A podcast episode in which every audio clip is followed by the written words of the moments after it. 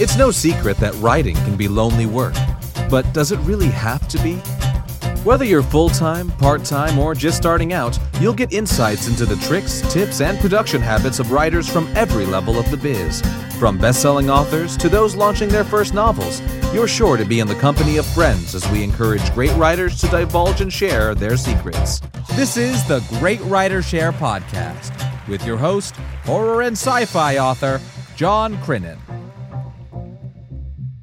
Hello everyone and welcome to episode 65 of Great Writers Share, the podcast where every week we grab an hour or so of time from some of the kindest and hardest working writers around to join us in the show and discuss their approach to the craft of writing, publishing and staying creative. It is Monday the 7th of December as I record this, so let's dive into my personal update. I won NaNoWriMo. I actually finished the target a few days early. And that's thanks in large part to my guest this week. And we chat about Nano quite a bit in this episode, so I'll leave any more about this until the interview segment and just jump straight into our question of the week. Thank you to everyone who answered.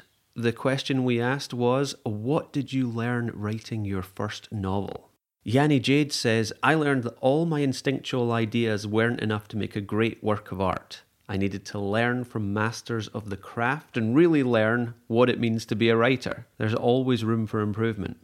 Fay Trask answered, don't cry over the keyboard because water and electricity don't mix. I've learned don't edit while you write. I got so stuck on getting a scene perfect that I lost a lot of time that could have been put towards writing new scenes. Holly Lyon said that she learned so much. That my first idea is never the best one, don't cut a longer book in two without properly wrapping up the first part, and hire an editor. And finally, Daniel Wilcox said that he learned that if he could do it once, he could do it again. Absolutely, I could not agree more. Today's guest is Samantha Frost, and we talk about winning NaNoWriMo, writing groups, and the importance of creativity, plus so much more.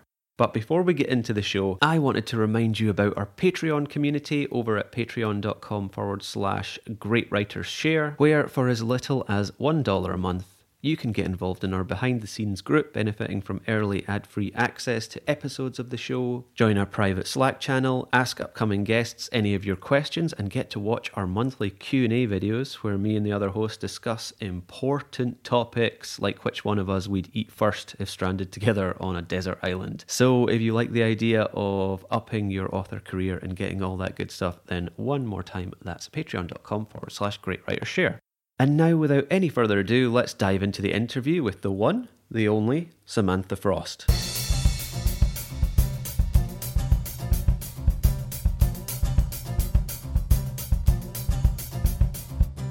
Samantha Frost is an actor and first-time novelist who recently took on the challenge of NaNoWriMo, that is to write 50,000 words in 30 days, and won in spectacular fashion, storming through her first draft in only 14 days and then completing her second draft all before November 30th. As an actor, Sam appeared in the feature film Seat 25, which won Best Pro Feature and the Raw Jury Prize at the Raw Science TV and Film Festival.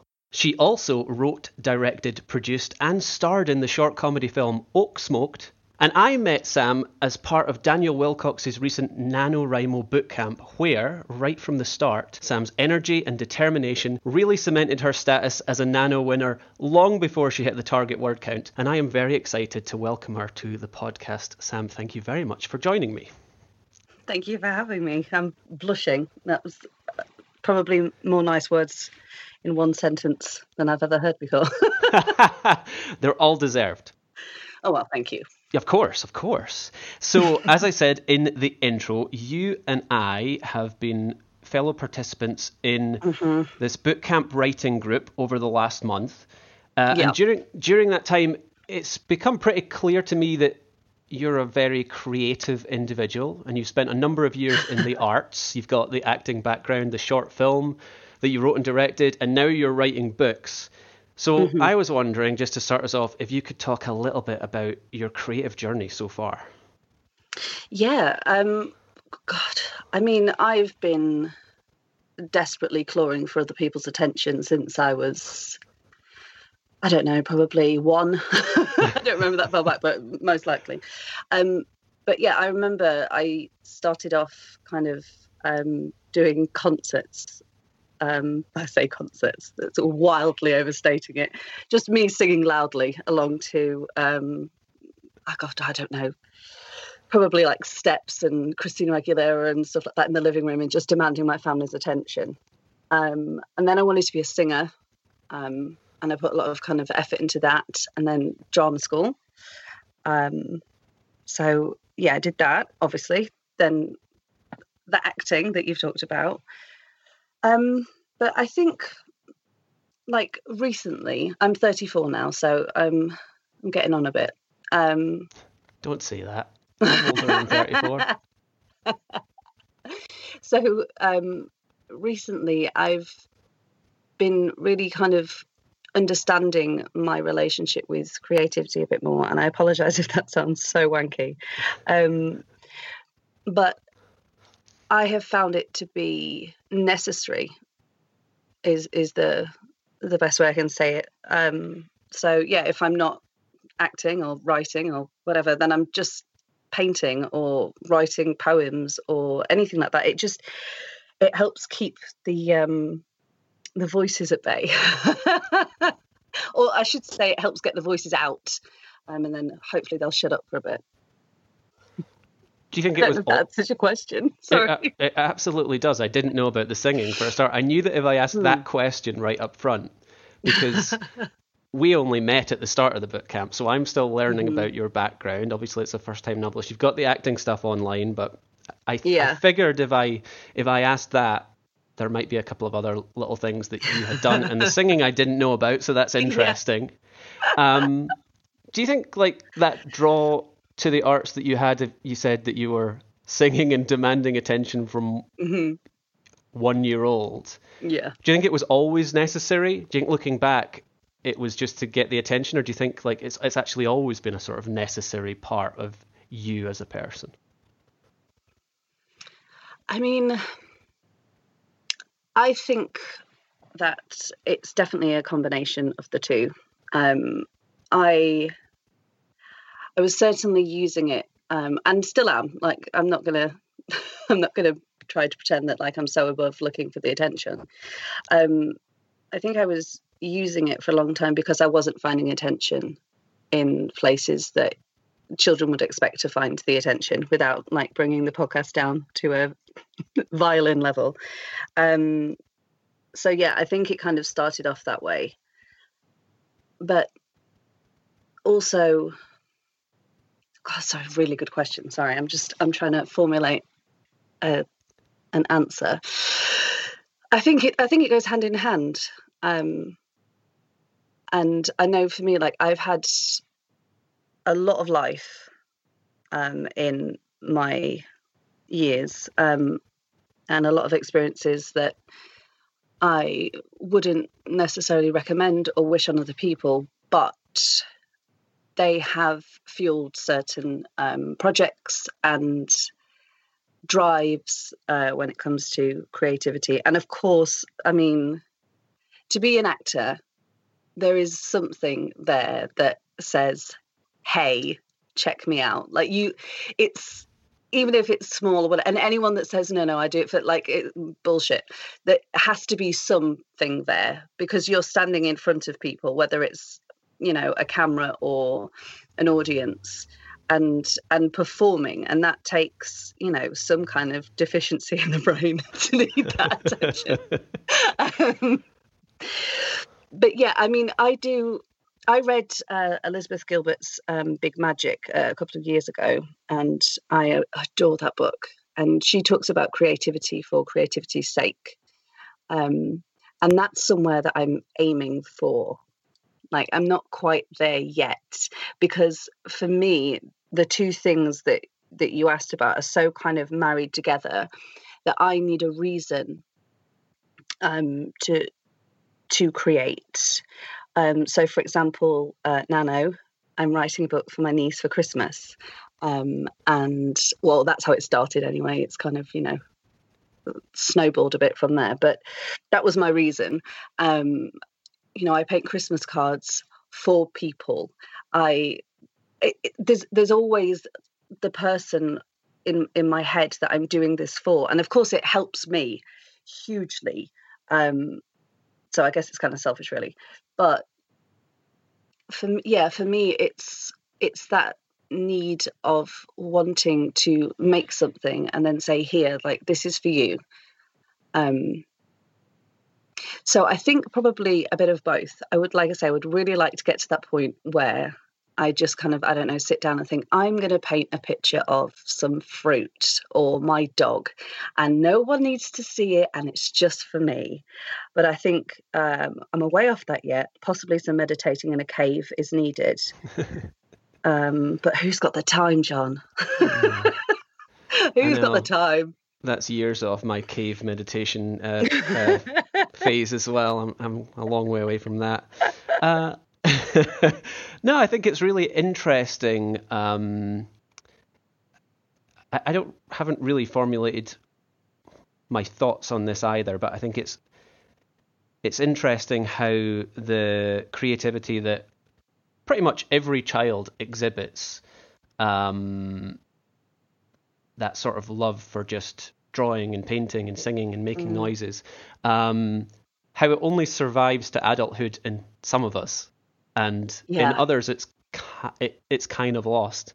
And I think there's a quote which I'll probably butcher, is the creative is the child who survived, or something along those lines. Oh gosh, I love that. I quite like that as well. And yeah, I'm not really trying to make any point about it, but I just think it's an interesting thing, and it's something to be celebrated when that creative journey is a lifelong journey. Is so special. Did you have that? You said from one year old, you had that. Was there ever any break in that joy of creativity? Did you ever find a time where, you know, I'm thinking like the sort of teens, that period where everyone thinks the stuff I enjoyed when I was young isn't cool anymore. Did you have that? Well, first of all, I was being slightly hyperbolic by one, but definitely around six. No, is the short answer. I think the older I've got, the more I have needed it for expressing myself. And actually, I'm just thinking that singing is the exception when it comes to like creating for other people. I'm just thinking about the previous question quickly. I sing all the time for me. That's the thing. It brings my mood up. But no, there has been no break. There has been times, because I have a plethora of mental health diagnoses. So there has been times when, say, depression has kind of pulled me away from enjoying things, and particularly with the acting. That's why I had to kind of take a step back for a while, just because it was too much for kind of my anxiety. And that's when I really fell into writing, because I was like, I can do this in my bed. Yes. But no, I mean, during school, there's so many embarrassing videos of me singing show tunes, and I was a witch at one point. No, I mean, I accepted from a young age that as much as I wanted to be cool, I was never going to be. So I just kind of leaned into the stuff that I wanted to do, which was sit in my room, watch Buffy, and, you know, drama and music. And I mean, I remember I was talking about this someone the other day, and I can't remember who it was, but I remember we got in English homework once, and we had to like create like a fictional beast or monster or something like that, and it was just like a one-page assignment, and I created an entire demon anthology. I mean, like, I got the tea bags out and stained the paper and did the pictures and the cover and everything. And I just remember my English teacher being like, I said one page. And I was like, well, you've got this. So, like, no is the answer. I can't think of a time where I've kind of, you know, stepped away from it for any reason other than just, you know, not being well. Yeah. But it always makes you feel better. That's the thing.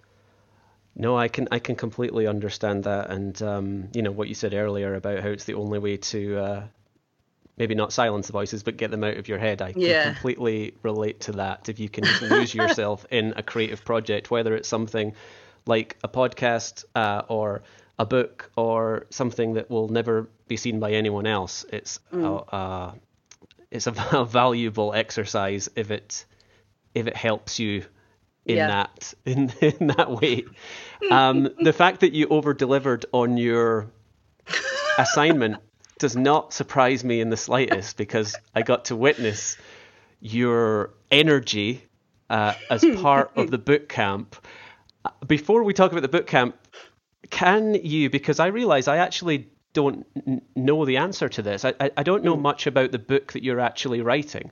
You mentioned it, that you were writing it for your niece, which is something I definitely want to dig into in a little bit. But can you just tell us what you can? I realize that it's not finished yet, so I'm not asking you to share anything that you don't want to. But could you tell us a little bit about the novel, like what genre it's in?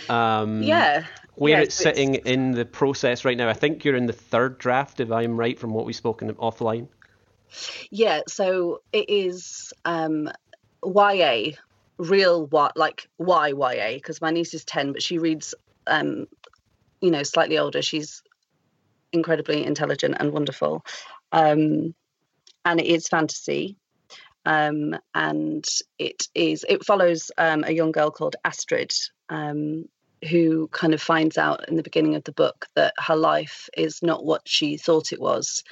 And it's a coming of age story, really, and a hero's journey. And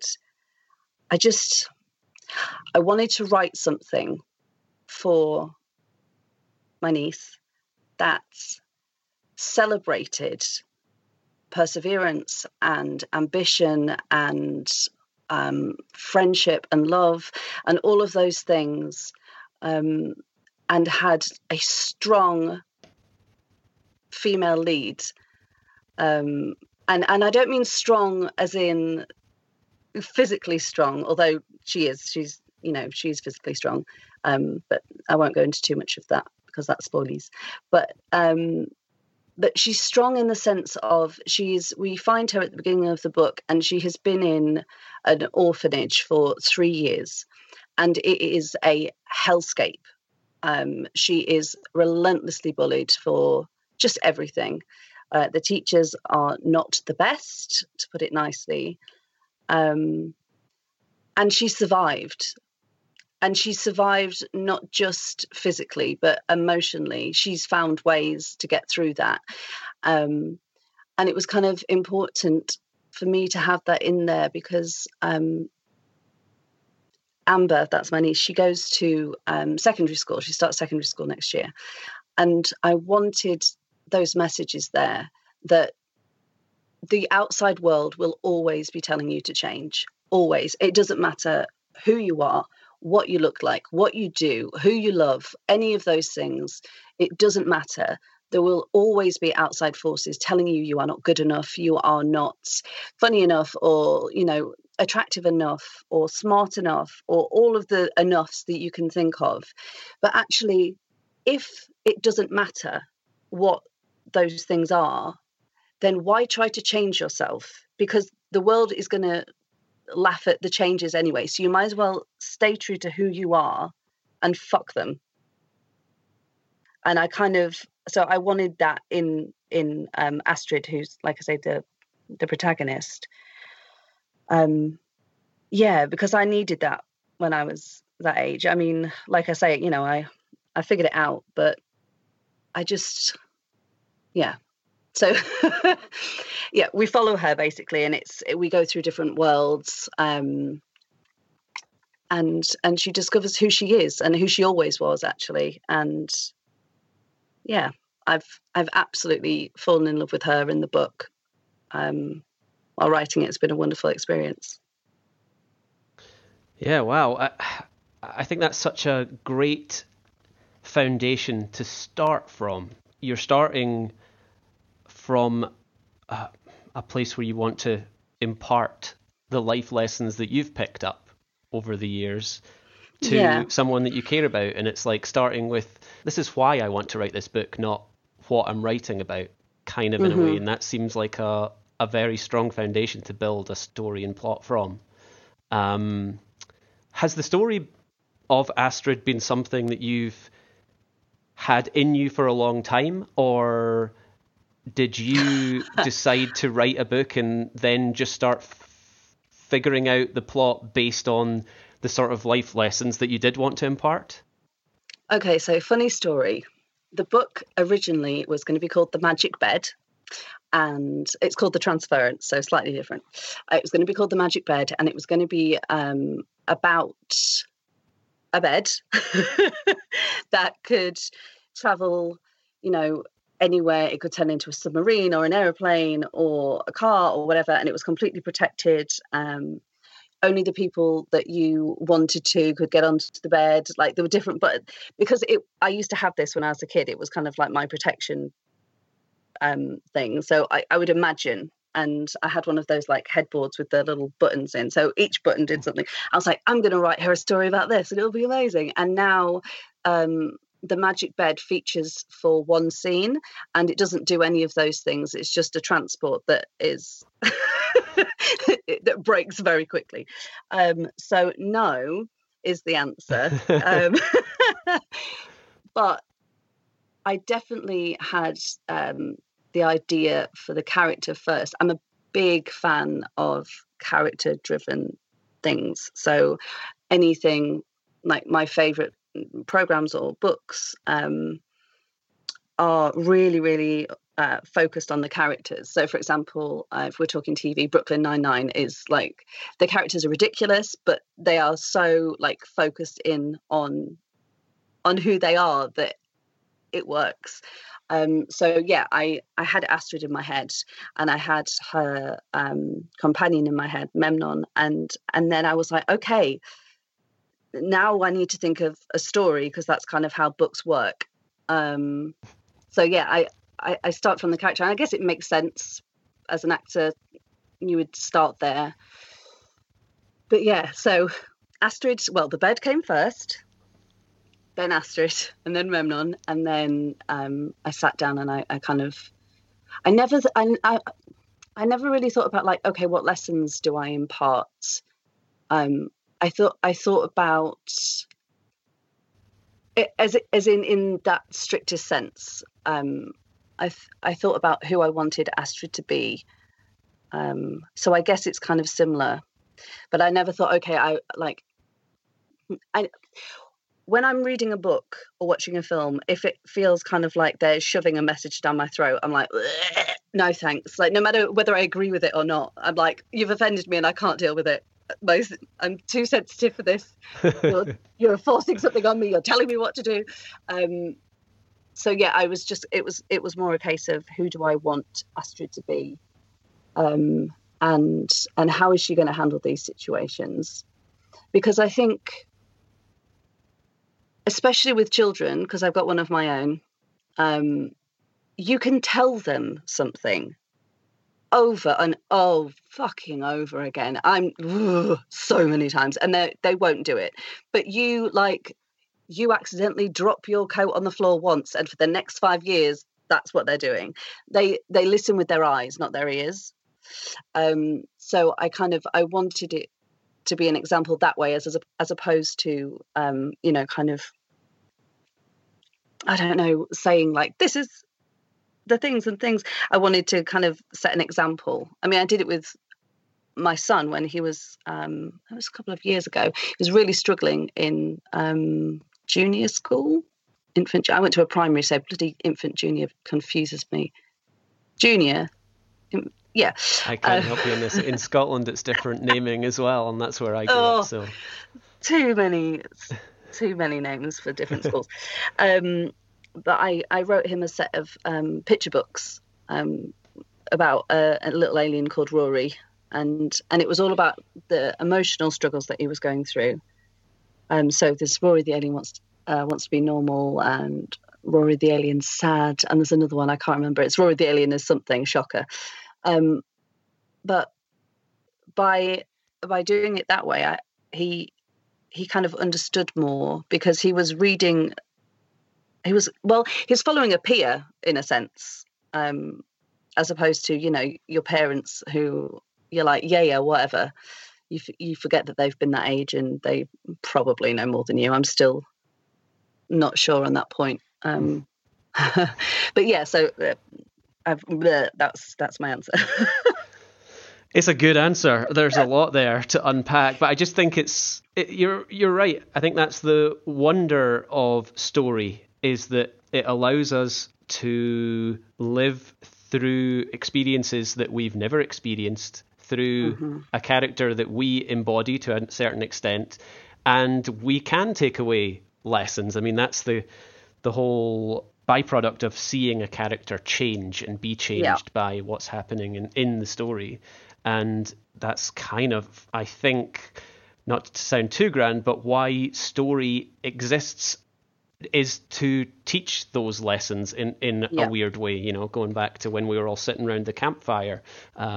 This is the, you know, they're drawing the lions and tigers on the cave wall, and that is, you know, just to tie it back to our meditation caves that's in our future, you know, back in the day they had the cave paintings, and it was like, if you see one of these, you want to run, and this is why, and this is the story I'm going to tell you. And really, you know, our stories are a little bit more complicated and elaborate now, but I think it comes down to the same thing, or it can do. It boils down to that. I think it does. I mean, you know, like you say, in around the campfire, that's killed me. Just like, you know, oh, we've had a busy day, let's sit around the campfire. You know, in back then it was, if you see one of these, run the other way, or at least run faster than the person that's with you. That's also good advice. Yes, I don't have to be quicker than the tiger, just have to be quicker than you. But I think that's still the case now. It's just, you know, there are tigers and wolves in the world, many, and they come in, you know, all sorts of disguises. And I think you're right. I think it's the same thing. You know, we might not have to run away from literal bears and tigers and lions and all that kind of thing now. But there are certainly, you know, like I say, wolves in the world. So yeah, I think books still serve that purpose. Story still serves that purpose. It shows you, you know, just because a wolf looks like an attractive woman or man, or because they seem friendly, you know, it's about the guises that humanity can take on, or, you know, aliens or whatever, depending on the story. But yeah, I think it definitely still serves that purpose. 100%. I'm with you. The book, as it stands, it's in third draft. Mm-hmm. Have you let anyone read it yet? So my sister, my big sister, I have read her up to the beginning. So the book is set into three parts. The orphanage, Iridensia, and Trinitatia. So I haven't let her read it. I have read it to her. Not that I'm a control freak. Up until just after the second chapter of part two. So I've been reading it to her, but other than that, hell no, I haven't let anyone anywhere near it. One of our fellow book campers has very generously offered to kind of help me with the edit and stuff, and I'm like, yeah, but not yet. It's I know it's going to be rough when we edit it, but it's still too rough. I'm very particular about people seeing things before they're at a stage that I'm happy for them to be seen. You know, it's kind of that same mentality of, you know, how, like, if your parents are visiting, you run around and you tidy the whole house, and then you might, like, just, you know, drop a bit of rubbish on the floor or knock something over, and when they come around, you're like, oh, God, I'm sorry, it's such a mess, I haven't had time. It's that kind of thing. Oh, so it has to be in a certain place before I'm happy to let other people, especially other people that are also writers, because I'm still very... very new at long form writing. So yes and no is the answer. But my sister seems to be very much enjoying it. It's made her cry a couple of times because she was in the story, not because it was terrible. I should make that clear.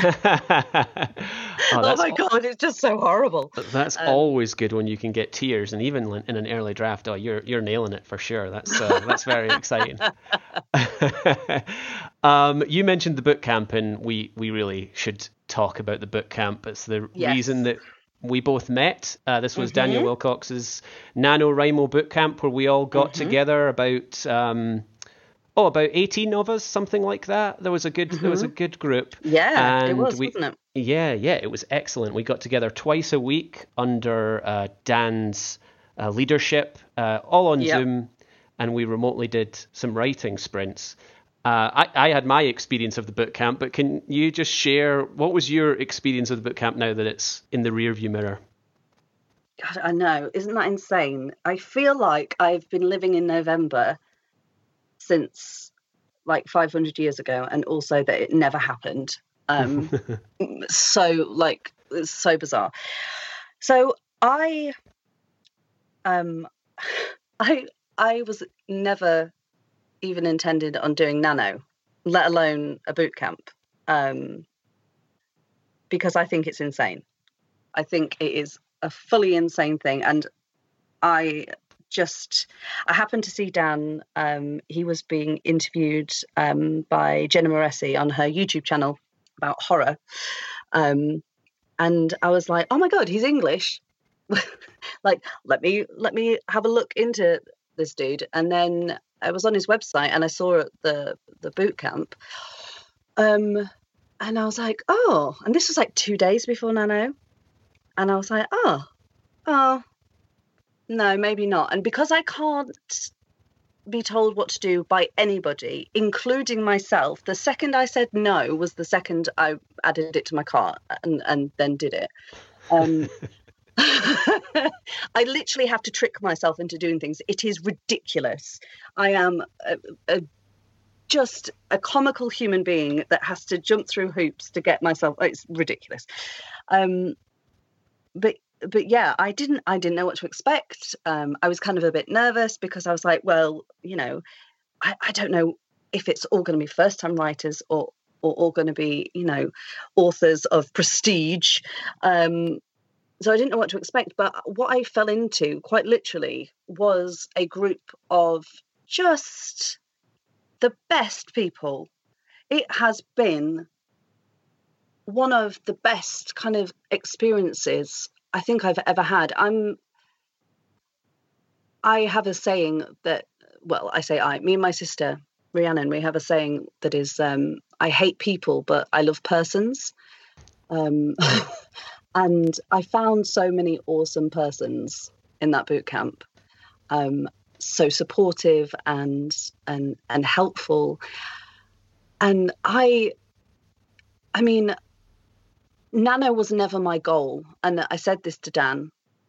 We were talking about it, and I said, because he was saying, you know, he told me that he was like, you can take a day off, you know, that's okay. And I said, yeah, but I can't because Nano's not my goal. The book is my goal, because the reason I decided to do all of it was to have something to hold my feet to the fire, because I'd taken a long time planning the book. I mean, I'm literally, as I'm talking to you, I can see my character boards and the outlines, and I've got folders and all sorts. And I spent a lot of time doing that. And then I'd kind of gone, okay, I can take a break now from that, at least, because as we've discussed off air, I'm not very good with days off and breaks. And it kind of fell in the rear view, even though I knew it had to get done. It was like, it's fine, I'll do it on the night. Turns out novels are a bit harder than that. But yeah, so I did sprint through quite quickly, but that was because it's a Christmas present. So at least, you know, the kind of the unprofessionally edited version is for her. And I was just supported throughout that. I mean, getting text messages from Dan every morning, you know, the group, these kind of like mini oh God, I've forgotten the quote. How embarrassing. We few, we marry few. We, you know, it was very much kind of that feeling. And just having the chats on the side and just gifathons, and yet still getting, I know, I'm so bad. I can't help it. I've always got my phone in my hand because either my son is at school and I'm terrified I'm going to miss a call about him, or he's with his dad and I'm terrified something's going to happen, or I just got it in my hand because he's in the room and I'm terrified he's going to talk to me. So there's always some level of terror there. So I'll be like writing and then I'll just think, oh, GIF. Oh, yeah, it's bad. But to answer your question succinctly, which I think is a bit too late to do that now, but should you wish to edit to a shorter answer, it has been amazing. Dan is incredible. He has been so supportive. And the people in the boot camp, including yourself, John, have been so amazing and supportive and just like good people. It's a kind of restore your faith in humanity kind of bunch of people. And I don't do compliments with sincerity very often, so I'm sure I'm going to hear a lot of things about this, but yes, they are an amazing group of people and I love them, and it's been incredible. And just a huge thanks to Dan for doing it, because I've met people that I hope to be in my life for forever now, or as long as, you know, I'm capable of drawing breath. So it has been awesome. And yeah, that was the short version. It was good, and I shall not be editing any of it. And that sincere good compliment is now recorded for posterity forever. So yeah, all your fellow participants can listen to it on repeat as much as they like. Awesome. Yeah, you were really an active member of the group, and actually everyone was very active. This is one of the things, because I agree with you, it was a spectacular group of individuals, mm-hmm. and the stars really aligned in a way that they don't always for these gatherings. No. And everyone was active, you especially so. And I'm not talking about the boot camp, but I've been in writing groups in the past, and you see people kind of turning up, and they kind of very much keep to themselves and they stay quiet in the background. And it's unfortunate, but in my experience, they often will eventually stop coming altogether. Mm-hmm. I was wondering, like, does that kind of muck-in attitude, that get-involved attitude, and does that come naturally to you, or is it something you need to cultivate? I think it comes naturally. I think it's born of anxiety. So I often can find myself talking too much, and I've spoken in many of our Zoom chats, particularly the weekend ones, which were insane, about the fact that I don't have a filter. I don't know if I was born with one and it broke, or I was just never given one. So it takes a lot of energy for me to filter myself. And when I am particularly anxious, ill, tired, hungry, anything that requires energy, I forget to keep that filter up. So my anxiety makes me talk a lot and get involved. And there's also a fundamental need in me to prove myself. It is not healthy. I am very aware that it is not healthy, but it goes back to, I remember I used to get signed up for all of the runs during sports day. So they'd send me out of the form room to do some bullshit errand. And when I would come back, they'd fucking signed me up for like the 100, 200, 400, 800, 1600 and the hurdles and the friggin' relay, because they knew that I would rather die on the track than not finish first. And it's part of my pathology, and it is something that I hope to not always be there. I mean, it's helpful when you're getting stuff done, but it's also like a huge detriment to, well, I mean, I have insomnia, for example. That's probably part of it. Just lots of different things. So it's good to go, look at what I achieved. Like, you know, smiling glossy to the world. But behind that, you're just kind of like, I'm going to die. So, yeah, I think a lot of it is born from like a need to prove myself, and particularly at the beginning, that kind of anxiety of I don't know what this is going to be, and I don't like silence, so let me just shout at everybody until they either join in or tell me to shut up. Well, I'm so glad that you were there, because that energy, like I said in my intro for you, that energy was very infectious, and I think it brought so many people along with you on this mad journey to sprint and write this book in record time, which you did. What do you think the writing experience of the book would be like if you hadn't discovered Nano, if you hadn't discovered the book camp? You've obviously got this deadline, which I'm guessing was in place before you booked up. I think you said that it was. Where do you think you would be right now if you hadn't found that? Would that urgency have kicked in by now, or do you think you would still be waiting on do it on the night type thing? Do it on the night.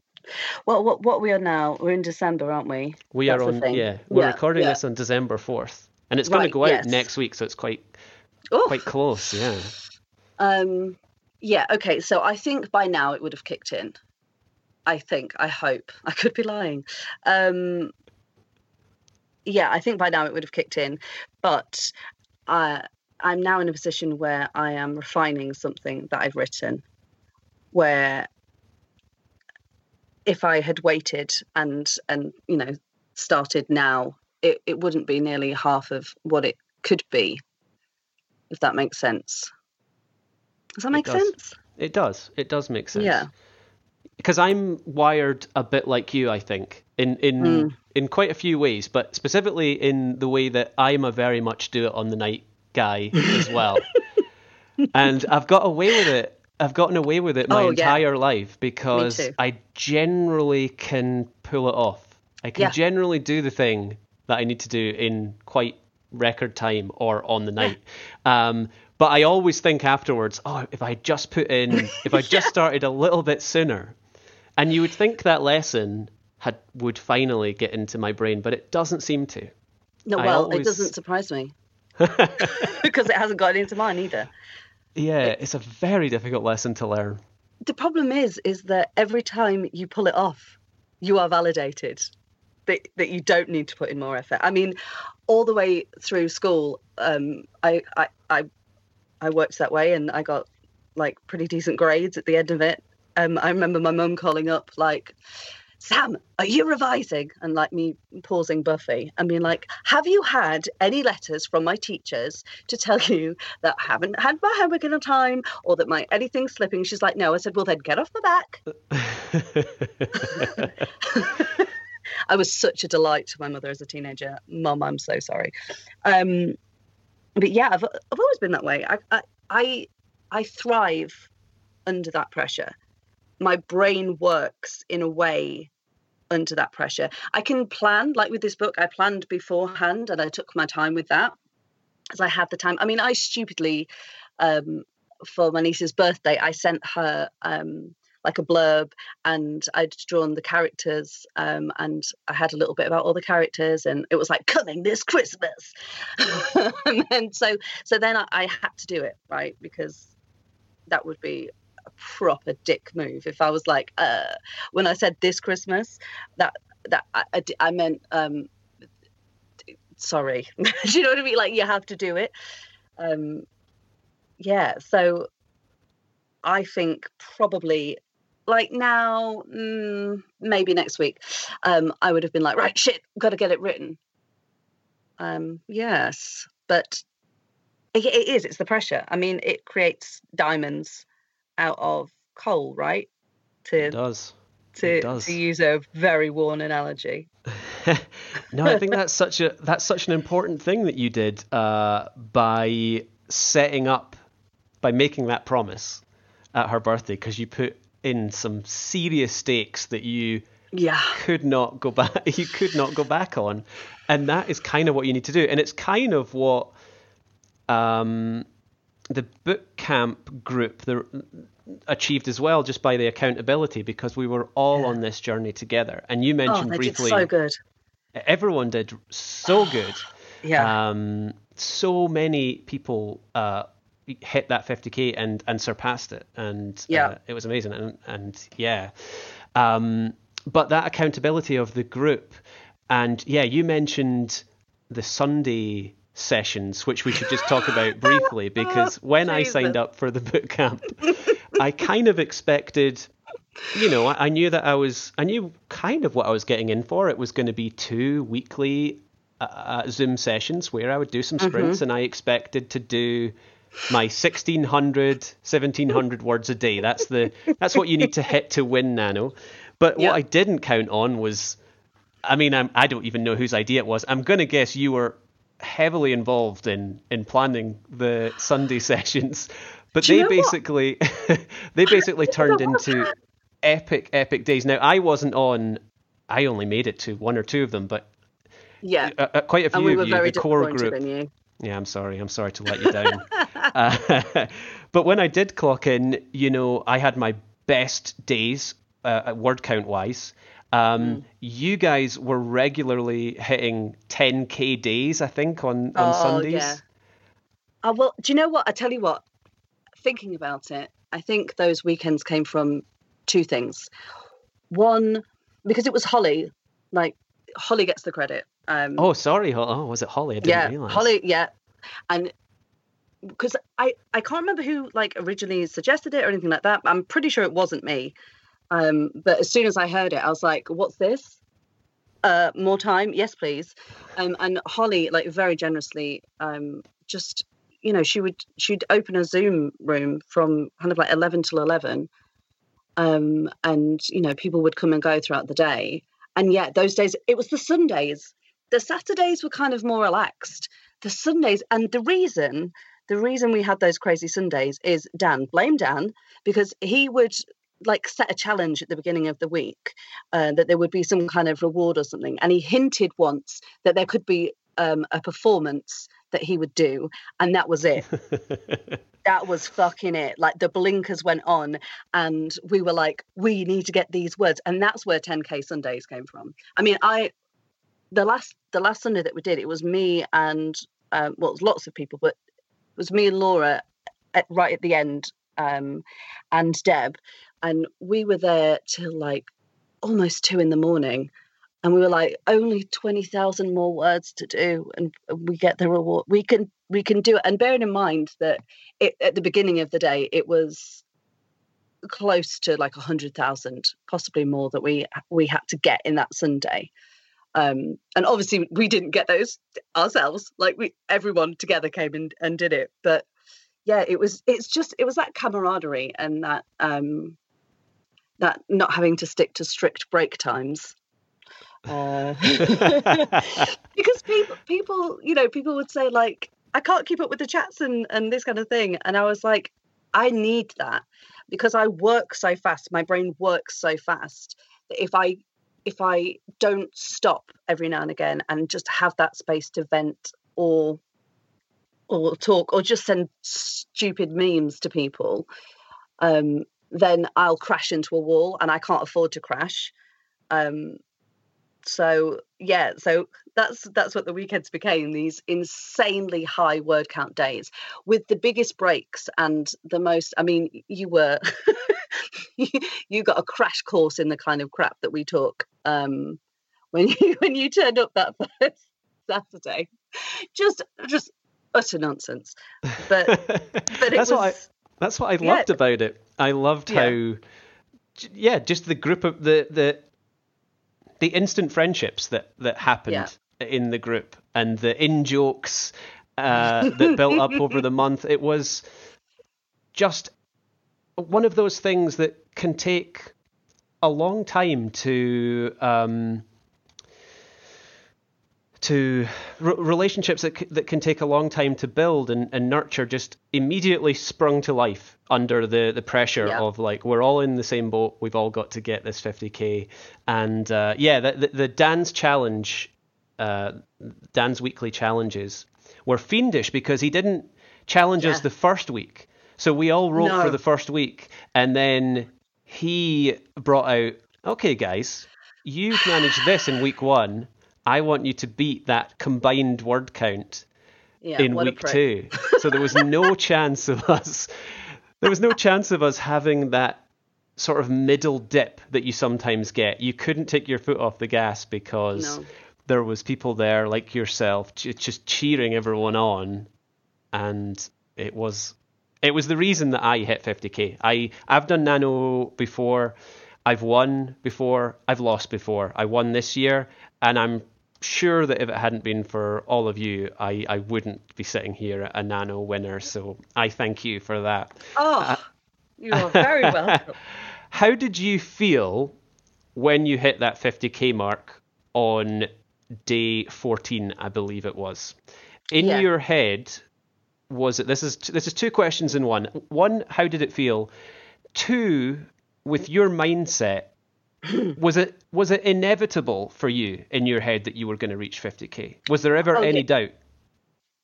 No, there was no doubt in my head. And I don't mean that to sound like, I knew I could do it. But like I say, 50K wasn't the goal for me. Mm. The book is the goal.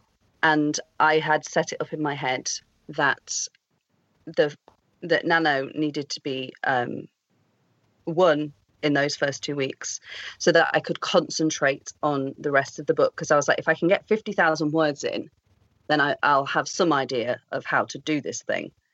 So no. It was never... There was never a point where I doubted that I would hit the word count, but I think that's more of a case of you can't doubt something that isn't there. So it's very difficult for me to explain, but I have lots of people have said stuff like this to me before, like, oh my God, why didn't you, like drama school, for example, second year, I was homeless, not on the streets homeless, but I didn't have enough money to have my own place. And I was saving up for the third year to go live with my sister and stuff. So I was kind of sofa, what do they call it? Surfing. Couch surfing, yeah. Yeah. And I remember someone saying to me a couple of years back, like, why didn't you just go home? Like, what? That sounds horrible. And I said, well, it never occurred to me. And it's not that I'm this, person that's like, I will do this. It just, it doesn't enter my brain. When I have truly set my sights on something, that's it. The decision has been made, and that's what I'm going for. God, I sound like such a prick. No, you don't at all. I think that is incredibly important for people to hear. I think along similar lines, and this is something I've had to work on. I'm not naturally good at this, but I don't remember where I originally heard this idea, or I might have read it, I might have heard it in a podcast, I'm not sure, but it was basically the idea that once you make a decision, it's done. You don't need to put in any extra work, any extra brain power. If you say tomorrow morning at 6 a.m, I'm going out for a run, you don't have to get up at 5:30 tomorrow and think, am I going for that run? You've already made the decision. The decision has been made. You just now all you've got to do is do the run. And when I heard that, I just thought, that changes everything. That's so important, but it doesn't come naturally to a lot of people, and it sounds like it just comes naturally to you. You make a decision. You don't then need to make the decision again. It's done. It doesn't matter if you made the decision 2 weeks prior or 2 minutes prior. You never have to revisit that thought. No, but I mean, let me make this very clear. This is about stuff like this. There things like making dinner and minutiae, that kind of stuff. Then I'm constantly having to remind myself that I made a decision to keep feeding me and my son when I don't want to get off the sofa. But no, when it comes to big stuff, yeah. I mean, it's that quote by is it Emily Earhart? I'm going to butcher this. The decision is the hard part. The rest is paper tigers, I think is the quote. It's something along those lines. And yeah, it is just about that. If it is important to you, if it is truly important to you, and I would like to say you are in a place health-wise that you can do this, because all of these inspirational quotes always miss out the fact that, you know, a lot of people suffer with mental health issues. So, and they could then make you feel like shit if you can't do it. But if you are in a place mentally where you are well and you are thinking about doing something, you can very quickly find out if it's important to you or not. Because if it is, you'll deliver. And it is as simple as that. And it sounds harsh, but it's true. I have for the longest time wanted to go, this sounds like complete tangent, but there we go. For the longest time wanted to go to a Halloween party as either Black Widow or Lara Croft, right? But until in my head I have the body to do that, I don't want to, because I know the way my brain works and then blah, blah, blah, all of that. But I've yet to do that. So I'm like, is that so important to me? Because if it was, I would either have done it or be doing it, and I am doing neither of those things. Literally, before we started speaking, I was eating bourbons. Do you know what I mean? So it's just when there is something that you want and that you truly want, then you do it, right? Yeah, absolutely. It's the old line, you can do anything, but you can't do everything. You have to focus on the things that are important. And if they are that important to them, then you really can do anything. But I'm very much someone who wants to do everything. And I've got to constantly keep reminding myself of that line. I say that to myself quite a lot. I have this thing where I need to feel like, sorry, that my dog is barking at my bedroom door. I'm just going to go let him in because he will not stop. Yeah, special guest, please. But yeah, I have that thing where I'm just like, I want to do all things. I can do all the things. Why can't I do all the things? And then I'm kind of lying, you know, just on the floor, like, oh no, I did none of the things. We have lost you in audio just a little bit because I think you've stepped away from the mic. But I will tell our listeners, even though they cannot see, because they're only going to be listening, your dog, your pug, is the most adorable dog. Oh, ever. He's so cute. He is. I know they can't see him, but they can probably hear him. They can hear him like a little truffle pig. We call him Truffle Pug because he's constantly snuffling the ground. Yeah, he's adorable. What does your self-care? What does self-care look like to you? Does that answer your question? Maybe. Do you know what? It depends. I go through seasons, so sometimes it is strict bedtimes. You know, strict getting up, strict eating, strict diets. I say strict. I don't mean like unreasonable. I just mean like I've made the decision and this is what I'm doing. And then I'll do that for a while and then something will happen and I'll just kind of fade out of it into what I call like fallback Sam. And fallback Sam is I'll exercise tomorrow but I really want that donut. And I want to read these books, but I also want to play Angry Birds on my phone. So it depends. But when I am my most productive, self-care to me looks like getting up before my son, because I need that space in the morning. I need that mental space before I can give anything to anyone else. I need to remember that I'm a human and that I'm awake, and that the things in my room aren't trying to kill me. They're always there. And then I like to write. I do free writing in the morning, and that's where my poetry usually comes from. And then I would exercise.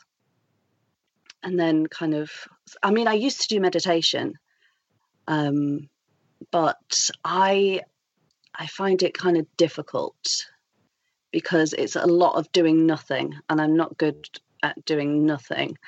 And also meditating in the morning, often I would just realise that I'd fallen back to sleep. So not helpful.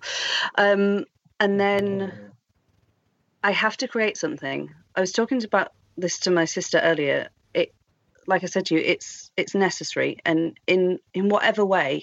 I mean, it can literally just be me painting a picture of something stupid and pointless, but to give to like Miles when he gets home. And you know, it can take me a short amount of time, but I have to make sure there is something, some form of creation going on in my day. I drink a lot of water. I've always drunk a lot of water, though, to be fair.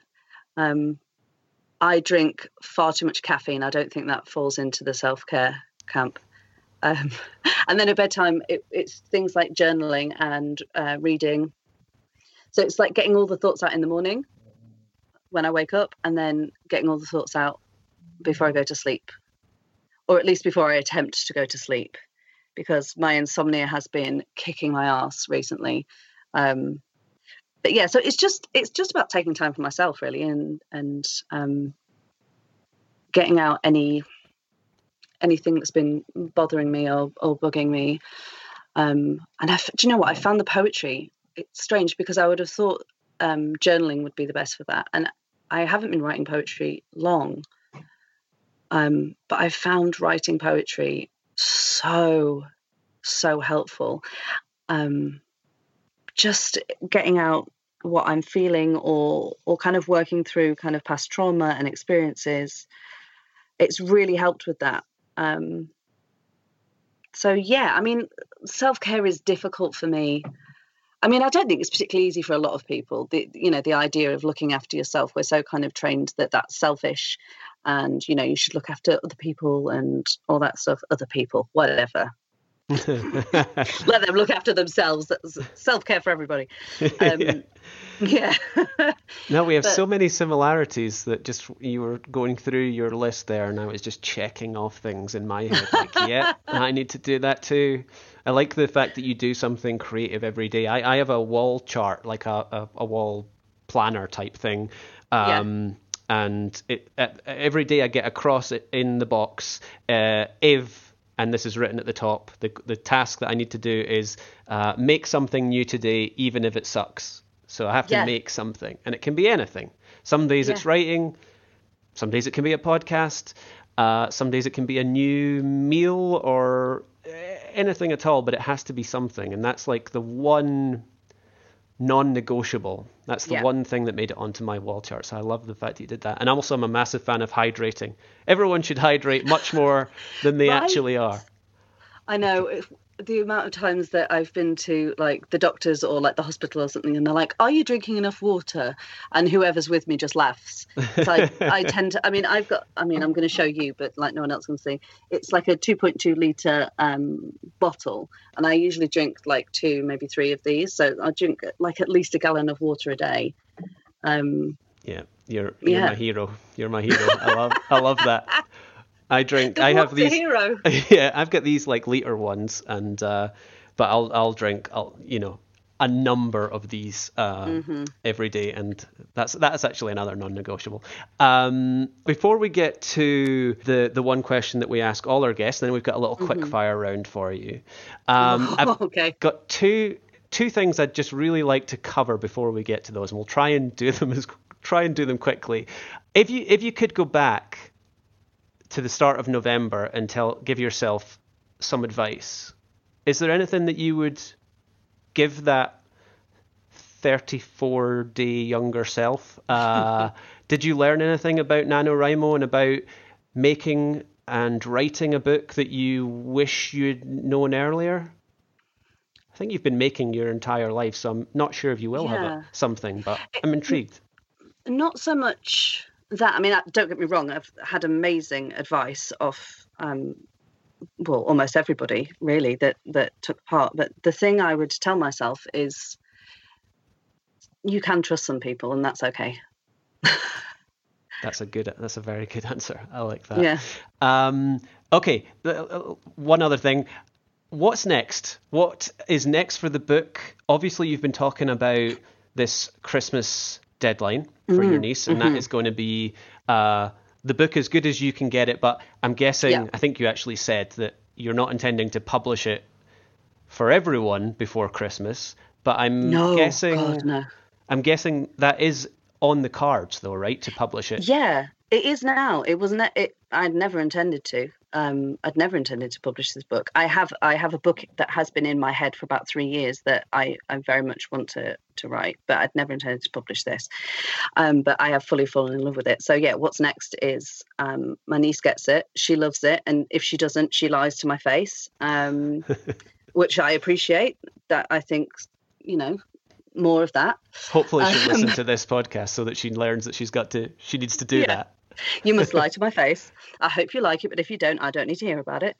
And then I want to, work it properly, so send it to editors and publish it. I mean, obviously, I don't have a date for any of that yet because I've never done any of that. So it would be folly of me to try and put a timeline on something because there's a learning curve for sure there. I'm starting book coaching next year, which I'm very excited about. And yeah, what's next is just the same as before. Is just to write the words and create the things and keep myself alive doing it. Do you think you'll continue to write more books once it's finished? Yeah. Like I say, I've had this. I literally on my wall have a small canvas of a symbol that I dreamt about. It wasn't a dream, and I woke up and I drew it down.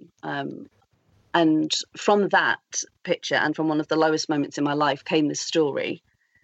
But it's huge, and I've always felt like, oh, it's too big. I'm not ready yet. But now I'm engaging in this coaching. I might just be like, here's my idea. How do I do this? Well, I'm excited to see what's in your future for sure. We have a question that we ask all our guests. I think we've covered it, but you might want to word it in a slightly different way. You might have more to add when asked directly. Why do you write? Oh, God, that's a good question. I would say it is. Most of what I've said already kind of covers it, but it is. It's to tell stories to not just other people, but to myself. I often find in writing, I find out things about myself that I hadn't understood before. And just generally, as with any kind of creation, and I'm not being over dramatic, it literally is the reason I'm still alive. I need to create to be well. It is that simple. So to sound like the biggest wanker in the world, I write to stay alive. That does not sound wanky at all. That's maybe the best answer I've heard to that question, actually. Oh, well. Okay, we are going into a quick fire round. This is just a little bit of fun. We went to some heavy places in our chat, which I very much enjoyed. I could talk to you all night about this, but unfortunately, we're out of time. So this is just a little bit of fun. 10 questions. Just answer as quick as you can. You can pass if you want to, but there's nothing here that's particularly difficult. Are you ready? Yes, I'm ready. Okay. Question 1. Crunchy or smooth peanut butter? Crunchy. What book are you reading at the moment? I've just started reading The Good Immigrant, which is a collection of essays edited by Nikesh Shukla, I believe. I've probably butchered that name and I apologise. Cool. Question three. What's your favourite internet meme? Oh, God. The ice cream, the milkshake one. Have you seen? It's like a cartoon grandson, grandfather, and the kid runs in and he looks all like, there's the boys are in the yard and the grandfather turns around and goes, my milkshakes. Question four, baths or showers? Baths. Question five, who was your first celebrity crush? Oh, Ewan McGregor. Oh. Question six. Question six. This might be a tricky one, actually. This is a bit mean of me. Acting or writing? Oh, well, currently writing, but I see them both as creating characters and story. So you can't really separate them, I don't think. That was a mean one. Question seven. The last thing you watched on TV? Oh, my God. What was the last thing I watched on TV? Oh, do you know what? Today I watched an episode of Next Level Authors on my TV, on YouTube. But if we're talking about like TV, it was Elementary. I'm rewatching that for about the 500th time because I'm obsessed with Johnny Lee Miller's Sherlock. Question eight. Now, we've talked about insomnia a bit, so this is maybe mean as well. But what time is your alarm clock set for? At the minute, 6. But I generally wake up about 5:30. Yeah. Question 9. Theatre or cinema? Cinema. And I know that is controversial, but yeah. Question 10. Steaks, rare or well done? Oh, rare. Get out with well done. I'm with you on that one. Question 11, a little bonus one. Where can our listeners find out more about you and all that you're working on? Your social media handles or websites? At the minute, it would be Instagram, I would say, was the best place to find me. And I believe it's something like Single Mum Actor or something, because I thought I was being incredibly pithy. It is at Single Mum Actor. I have it here in my notes and I follow you. I will share that link in the show notes so everyone will be able to get it and link to you. Sam, that's us. Thank you so much for joining me, and let me just wish you the very best of luck with the book. I know that you're going to smash it. And thank you so much for coming on the show and talking with me. Thank you for having me. You're most welcome. Thanks for listening, everyone. Thanks for listening to this episode of the Great Writer Share podcast. Tune in next week when Fay will be joined by Victoria L.K. Williams. Don't forget that you can catch up on the entire backlist of Great Writer Share episodes, plus a ton of behind-the-scenes content, early access to episodes, our Slack group, monthly Q&As with me and the other hosts, and even one-to-one coaching from Dan by joining our Patreon for as little as $1 a month. Head on over to patreon.com/Great Writer Share for all the details. Until next time.